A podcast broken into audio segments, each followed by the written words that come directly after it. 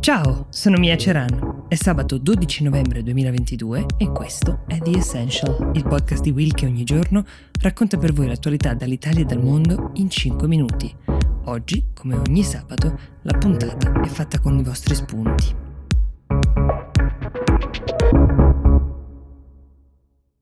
Ciao Mia, puoi parlare della ritirata russa da Kherson? Mentre l'attenzione della stampa internazionale era rivolta principalmente alle elezioni di metà mandato negli Stati Uniti, in Russia il ministro della difesa Sergei Shoigu si stava preparando a dare uno degli annunci più importanti dall'inizio del conflitto. Parlando da una sala molto spoglia del Ministero della Difesa, Shoigu ha ordinato alle truppe russe di ritirarsi dalla città ucraina occupata di Kherson e di riposizionarsi sulla riva opposta del fiume Dnipro. La città di Kherson è il capoluogo dell'omonima regione, si trova nella parte centro-sud dell'Ucraina, lungo appunto la foce di questo fiume Dnipro, che con- si conosce anche come Dniper. Il Dnipro taglia in due questa regione, la divide in una parte nord-occidentale, che include la città di Kherson, e in una sud-orientale.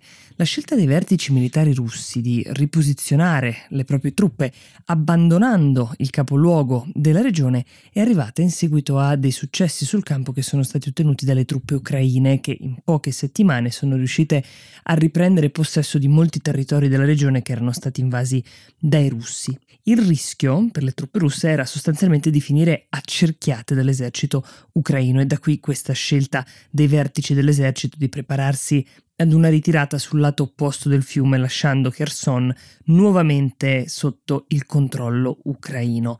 Per capire il peso di questo annuncio, vi basti ricordare che la regione di Kherson è una delle quattro regioni ucraine in cui Putin aveva proclamato l'annessione alla Russia in modo del tutto unilaterale lo scorso settembre, in seguito a quei referendum farsa che si erano tenuti in quei territori.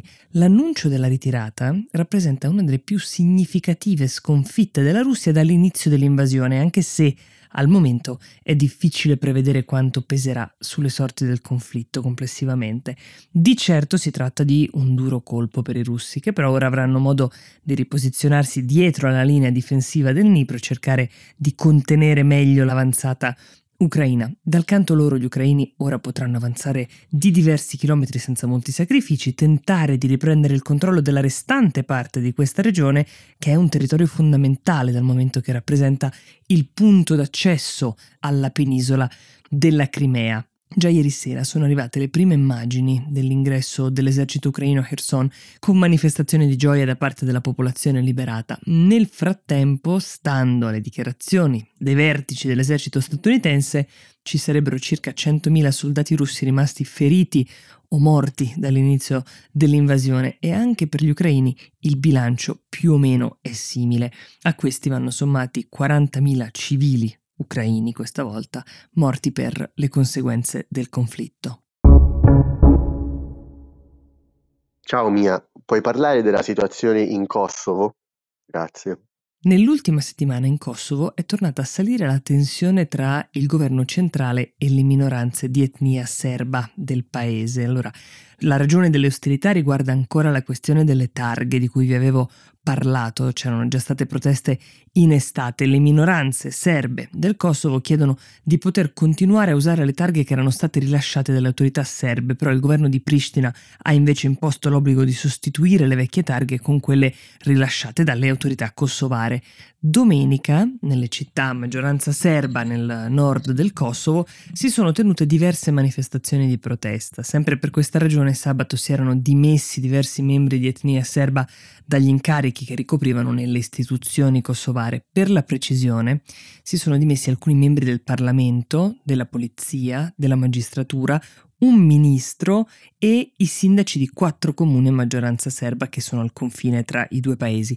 Si tratta della prima ondata di dimissioni dal duemilatredici, quando Serbia e Kosovo firmarono appunto un accordo per la normalizzazione dei loro rapporti. In questo rapporto, in questo accordo si faceva riferimento anche alla gestione della popolazione serba che viveva e sarebbe rimasta a vivere in Kosovo. Se queste dimissioni delle minoranze serbe dovessero protrarsi, il rischio è quello di una paralisi delle istituzioni politiche, anche di quelle giudiziarie e amministrative del Kosovo, perché dopo le dimissioni nel nord del Kosovo sono apparsi degli striscioni con bandiere serbe e manifesti con la scritta "Questa è Serbia". Il timore è che se la tensione dovesse continuare a crescere si possa arrivare a nuovi scontri in una regione che già in passato è stata teatro di gravissimi conflitti interetnici.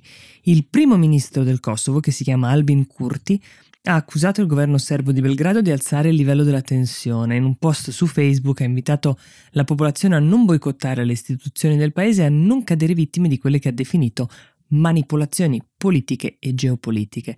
L'Unione Europea, dal canto suo, ha chiesto che i serbi del Kosovo tornino a ricoprire le loro posizioni all'interno delle istituzioni del paese. L'alto rappresentante per gli affari esteri dell'U E, che è Josep Borrell, ha invitato entrambe le parti ad astenersi da qualsiasi azione unilaterale che potrebbe portare a ulteriori tensioni. The Essential per oggi si ferma qui, io vi auguro un buon fine settimana e vi do appuntamento a lunedì.